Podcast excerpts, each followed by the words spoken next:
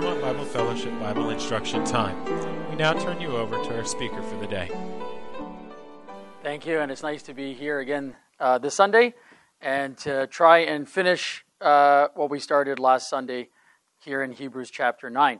I noticed there's, there, there's some here that weren't here last week, so I'll just give you a quick recap of the first part of the chapter that we studied. Uh, we started off, I gave an example of building a big, big interstate highway. It takes years. I mean, your I 4 seems like it takes forever. Uh, we have highways like that too back home. Until those big highways are built, though, they usually have a lot of detours, and those roads are not great, but at least it gets the traffic through. That's what the first covenant was doing. God wanted a relationship with humanity. These detour signs were created so that He could create that relationship, but ultimately it was for the purpose for the big highway. And the big highway was the Lord Jesus Christ. So we started with that last week. And then we talked about in the first covenant the temple or the tabernacle, which was where heaven and earth came together. When God made creation, I didn't, I didn't mention this last week, I don't think. Heaven and earth were basically together like this, like two circles overlapping. When sin entered into the world, they separated between the two. When God made the tabernacle, there was a little tiny overlap right there. It was called the holiest of all. And that's where heaven and earth came back together. But ultimately, the purpose was, and in the tabernacle, they lived all around it, was to remind them that God was to be the center of their life. One day, when the highway was fully built, boom, the two circles could come back together. And again, that, that was the picture of the first covenant to the second. I see you younger ones here. I talked about my famous Lego pirate ship last week, and I don't have time to get into the details of it, except to say this. I love my Lego ship until I went onto a real ship. And the real ship was much better than the model. The first covenant was the model, and it was pointing to the real thing. So when the real thing comes, there's no reason to go back. And then the last example I gave uh, was about moving. The first place my wife and I lived in when we got married was a little tiny basement apartment. Uh, it would never support the needs of our family today. But we look back with it at fond memories. Don't disrespect it. It was the place where we started. But now that we're in a better place, there's no reason to go back. And one thing I forgot to mention last week, but it came to me, is that I got an email yesterday from a company. I don't even know them very well, but they're letting me know that their company address has changed. It has moved. You know, the Lord did the same thing. When he instituted the tabernacle, it says fire came down from heaven, and it signified that God was now going to dwell with his people. When Solomon built the temple, the very same thing happened. God changed his address on earth. And on the day of Pentecost, something very interesting happened. Flames of fire came down again, except instead of resting on a building, it rested on people. God changed his address. And so we today are part of that new address. And so we're supposed to live in the world showing people that actually God is here in me. Okay? So that's what we studied or covered last week. This week we're going to finish the chapter. And I've broken it up into the two parts. So I want to read the two sections and then do like I did last week, just share uh, a few thoughts. So uh, Hebrews chapter 9, verse 15. Therefore, he is, this is the Lord Jesus, is the mediator of a new covenant so that those who are called may receive the promised eternal inheritance, since a death has occurred that redeems them from the transgressions committed under the first covenant. For where a will is involved, the death of the one who made it must be established. For a will takes effect only at death, since it is not in force as long as the one who made it is alive. Therefore, not even the first covenant was inaugurated without blood. For when every commandment of the law was made and declared by Moses to all the people, he took the blood of calves and goats with water and scarlet wool and hyssop and sprinkled both the book itself and all the people, saying, This is the blood of the covenant that God commanded for you. And in the same way, he sprinkled with the blood both the tent and all the vessels used in worship. Indeed, under the law, almost everything is purified with blood, and without, great verse, the shedding of blood, there is no forgiveness of sins. A few thoughts in this first section. Number one, human sacrifice. Sometimes we got to give the people of Israel a bit of a break. There's only so much they knew. You know, it's nice. Hindsight, they say, is 2020. It's always nice to say, well, you should have known better and you should have known this and that. When it comes to the subject of suffering and human sacrifice, how many times in the Hebrew scriptures do we actually have not an indirect, not a shadow, not a, not a type, not a sacrifice leading to, to the bigger picture, not the model leading to the reality, but an actual explicit understanding that someone would have to take the place of someone else? Well, you're not going to find very many references. In fact, the only two that come to mind, one is in Genesis chapter 22, when God said to Abraham, Abraham, offer your son, your only son Isaac, up in Mount Moriah. And the interesting thing is, it took thousands of years, and I don't know how he knew it, but the Hebrew writer knew something that all those years was never said, unless it was just a verbal thing that was passed on uh, in the oral tradition. But the Hebrew writer tells us that Abraham actually believed that God would raise his son back to life again. So he believed in resurrection. He had no reason to believe it. It's not like he saw it in his lifetime, but he believed it. And so he took his son and he was prepared to offer his son. So, so that was a picture, of course, of what God would do. And the second great example, and it would be easy for the Israelites to lose sight of it, was the uh, was Isaiah 53. And in Isaiah 53, it says that this suffering servant that would come, this one that would be a man of sorrows, it says that he would be made an offering for sin.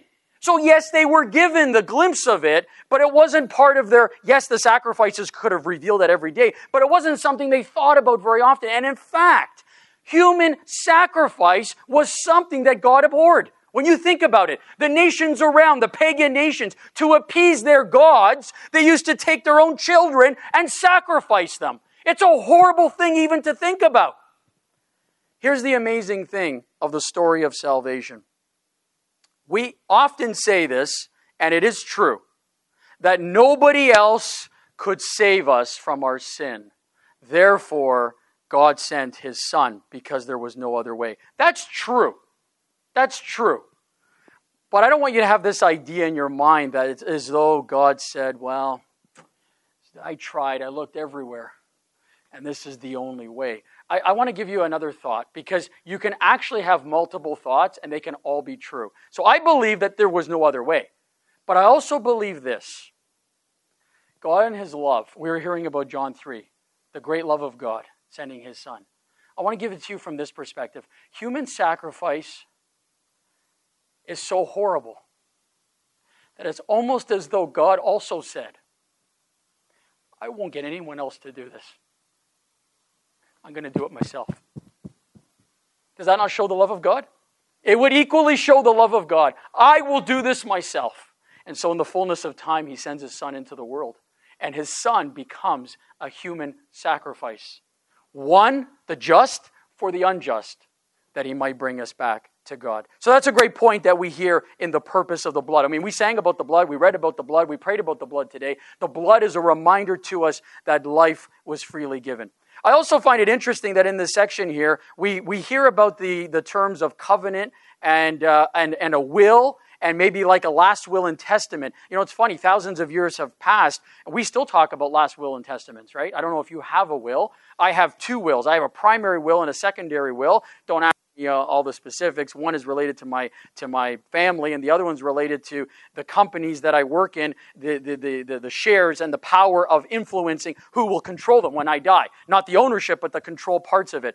I have had to write those wills. We've had to update those wills several times over the years. And uh, if you haven't done it in a while and you have a will, go back. This is like a, a, free legal class just to tell you to go back and check. Because what you often find is there are things in your will from years back, and you say, uh, those people are not even in our life anymore. And th- that, I, I, my, my children don't really need someone to take care of them anymore. And, and, and things change. And you know, my will, I think I have it electronically somewhere. My lawyer has it, and it's, it's supposed to be a fireproof safe because uh, I guess that's Canadian law. In case there's a fire, it's supposed to be preserved. So, so it, it's, it's contained there. But you want to know something?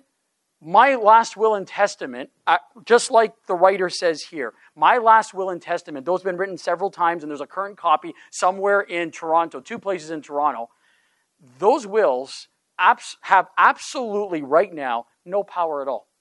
They're just pieces of paper with a bunch of scribbled words on them, with a bunch of signatures. They mean nothing until I die. Then they mean everything. And this is what the writer's telling us here. Without the death of the Lord Jesus Christ, this new covenant, this agreement between God and man, bringing the circles back together, it could never, ever happen. But because he died and entered through on the other side, by believing in him, we will have a relationship with God forever. Remember, I mentioned it last week. The great hope of Christianity is not I'm going to a place called heaven. It's not about the place. It's about the person of the Lord Jesus Christ. Because wherever he will be in the future, on a throne, in the air, in a new heaven, new earth, the one thing I learn is in all those cases, I'm with him. I'll always be with him. So I'm not looking forward to the place. I am looking forward to the person of the Lord Jesus Christ, to be with him and to enjoy his presence forever. The last thing I'll say about this little section here is that whether it was the first covenant, the, the, the, the, the, detours, if you will, and then the final highway in the new covenant, both of them came together because of blood. Now, I just want to kind of connect this because it, it can be easily forgotten. I think sometimes we think that in the first covenant, they brought their sacrifices to God and they presented the blood, and, and then later on, Christ came and did his work. Actually, when you study it and when you look at it in greater detail, the animals that were provided for sacrifice did not belong to the people, they belonged to God. God is the creator. All life is His. You know, you'll read in the Hebrew scriptures about, and we reference this to our God, that He owns the cattle on a thousand hills. Does He own them on a thousand and one? What about a thousand and two? The interesting thing about numbers, thousand is a good example, is that the number thousand, always used, gives you the idea of big. It's not about, 998, 999, 1000. It's an unlimited number. That's what the idea is. It's something huge, it's something big. And everything on planet Earth, when it comes to life, belongs to God. And every time they took that sacrifice, yes, they had a specific requirement of how they would take it, which kind of animal, what it would look like, what it would represent, because it was, it was obviously a, a, a copy showing the future of Christ coming. So that, that played a role. But when they brought that sacrifice, it wasn't because, look what I gave. It's look what God gave so that I could have a relationship with Him. And that was true of the first covenant, and it certainly true of the final covenant, the, the one that the Lord Jesus, the new one, that he would establish. Okay, let's just, because of time, let's just read the last little section here Hebrews chapter 9, and we'll start reading at verse 23. It's a great end to the chapter. It says, Thus it was necessary for the copies of the heavenly things to be purified with these rites, but the heavenly things themselves with better sacrifices than these. For Christ has entered not into holy places made with hands, which are copies of the true things, but into heaven itself, now to appear in the presence of God on our behalf. Nor was it to offer himself repeatedly, as the high priest enters the holy places every year with blood not his own. For then he would have had to suffer repeatedly since the foundation of the world. But as it is, he has appeared once for all the end of the ages, or it could be rendered between the ages, like BC and AD, between the ages, to put away sin by the sacrifice of himself. And just as it is appointed for man to die once, and after this comes judgment, so Christ, having been offered once to bear the sins of many, will appear a second time, not to deal with sin, but to save those who are eagerly waiting for him. Beautiful words. Okay, few thoughts. In the first covenant, they used the blood and they sprinkled it everywhere. Have you ever wondered why they sprinkled it on the book? I mean, in, in, in, the holiest of all, they sprinkled it on the Ark of the Covenant, the mercy seat, and all those things. I mean, ooh, you know, the blood, the blood's all over the place. Why would you place, why would you sprinkle the blood? We know that the blood is a representative of a covering for sin. So why would you do it everywhere? Now, we're, we're all like experts on pandemics now, right? We've gone through one in our, in our lifetime. If, if you thought for one moment that I had a contagious disease, or, you know, at the time it was COVID, or whatever the case might be. I mean, sometimes you get in a room, someone like, ah, like really go at it. Our joke in our family is like, that guy's got the black lung, you know, stay away from them, right? So if you saw me doing that right now, and then you saw me like grabbing a bunch of things here and touching them, what would you think when this ended? Would you feel comfortable talking to me? Would you feel comfortable coming up here and touching things, or as little children sometimes licking it? No, likely not, right? Because everything now that I'm touching, if you think I'm contagious, everything I touch, the door on the way out, I mean, you're going to go out like this, because everything I'm touching, I'm defiling, right? This is why the blood's placed everywhere. Human sin defiles everything. Everything. Right to its root core. Everything that we see in this world that's beautiful, and it is a beautiful creation that God has made. But in it all, we also see the effects that sin has had upon it. And so, one of the examples seen in the first covenant and seen in the new covenant, because in the new covenant, Christ himself enters into the heavenlies. And it says he sprinkled the blood in the heavenlies. So, what, what's going on there? It's as, it's as though we're getting a picture form here to say God has made full preparation that humanity is now clear. They can be everywhere, they can go everywhere. Sin will never have its long lasting reign. Sin itself is coming to an end. So we see a picture of that in, in the heavenly place and with the blood sprinkled. One thing I should say, I didn't have it in my notes, but I will say it, is that Christ went to the heavenly place. Why did he go there after he was resurrected? Like, why go up there? I'll use a modern day expression. The CEO's office of the universe is the throne room of God in heaven. The Lord Jesus didn't run away, he went to his rightful place as the leader of the world. I mean, ultimately, when he was called up, Daniel's prophecy, and the Son of Man uh, stands before the Ancient of Days, the Ancient of Days gave him everything, right? He gave him all power, authority, wisdom, might. He sat at the right hand. This is what Christ is today. He is the CEO of the universe. And we as believers, this is one of the great truths of Hebrew, the Hebrew writer is trying to tell us, is that we have the ability to communicate to the CEO's office at any moment. Prayer. The power of prayer to speak to the God who is in full control. He didn't run away. He took charge. And one day, the world's going to see the charge that he has. Because when he returns, and this is what is found in this section here, when he comes back, he's not coming back to deal with sin anymore. He's coming back to make it all right. That's what he's coming to do. His first coming into the world was to make payment for sin once and for all. When he returns, he comes back to say, that's wrong and that's right, and I'm going to make it all right again.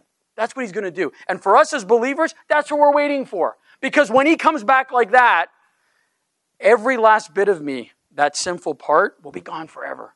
I mean, I, of all the things I'm looking forward to, it's seeing him and having that taken care of at the same time. Because if I saw him and it wasn't taken care of, that's the worst position to be in, right?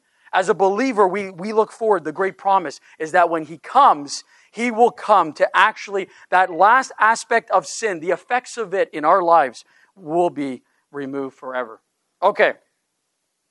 I've been following my PowerPoint. You guys can't see it, but here's my last, my last little slide.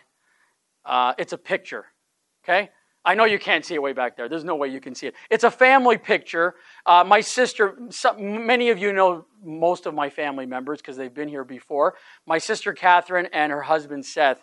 This is uh, late uh, 2019, just before uh, the pandemic hit, and this is their wedding. This is their wedding picture. Okay? Uh, I have two points. Now, if, if you can't see this, just think of any wedding picture you want. Think of your own, think of someone else's, whatever the case might be. I have two final thoughts that I want to share as I conclude this chapter that relate to a picture. The first is this a picture freezes an event in time.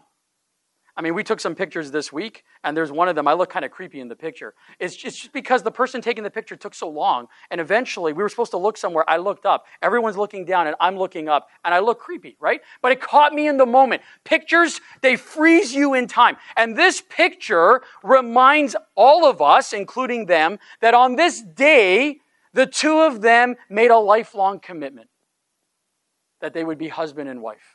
Now, they've, they've been married now for three plus years. They're actually expecting their first child since September, Lord willing. They just told us that news. And we've seen their relationship blossom and grow. But this picture is to remind them of a commitment they made long ago. The first thing this picture reminds me as this, I look at this chapter is that we will forever look back to the story of the cross. I don't think it'll ever end. Even though we'll be in the presence of Christ and we'll be all together, redeemed and all, we will always look back to the moment when that covenant was made. And it was made in blood at the cross. And so this picture reminds me of that. The second thing this picture reminds me of is that pictures are an event in time, but time moves on. You can't see it here, but my three children are on this side with us. Uh, Jacob's height He's about here on me in that picture. after the meeting, you can look at him. He's about here on me, right? Megan is down here. Jody reminded me yesterday when we were walking, she says, I think she's pretty much at your height now. I, and there are other family members that were, weren't even born yet, and now they're born and added to the family. The second thing I remind myself about this picture that relates to the chapter is this. Sometimes people like to talk about replacement theology and ideas like that. I, I don't really like those ideas. I don't think they fit well in Scripture. But I will say what I do think fits well is an expansion project. God came to the Jew first, and then he went to the whole world. Ultimately, his story was about taking a family and expanding it to the widest ranges parts of our globe and our world. God is calling all to be saved. I know this area well. I don't know it as well as back home. I'll, as I close, I go back to that big interstate highway that I talked about last week. The highway's huge. You often don't invite people to travel on the same road as you. You know why? Because none of us like traffic. I don't think, right? We like to be on roads that nobody else is on because we get to our destinations quicker. But this big highway in Toronto that I talked about, it's the only toll highway in Ontario. That highway, unless there's a terrible accident, that highway is always an express. It is always open. It's hardly ever traffic. And, and I just imagine, because I know the area well, imagine driving on the highway and calling out to all the people on Dufferin Street and saying, Come, the highway's filled, there's so much room, come on the highway. Then I get down to Bathurst and I say, Join the highway, the highway's beautiful, get you to your destination. And I just keep going to Yonge Street and I go down. We don't do that here, but as Christians, that's what we've been called to do. We're on the biggest highway in the world, and that highway is leading to heaven and it's leading to Christ, and it's leading to the, the, the grandeur and glory of, of, of, of being called the children of God. And so don't be afraid to share it. It's not like it's going to cause a tra- traffic jam. The road's huge, it's been prepared. And we, as believers of a new covenant, have the great privilege and opportunity to share it with the world. Detour signs were good, but the highway is so much grander. I trust that God will encourage us and that this chapter would be a help in our Christian journey. Thank you.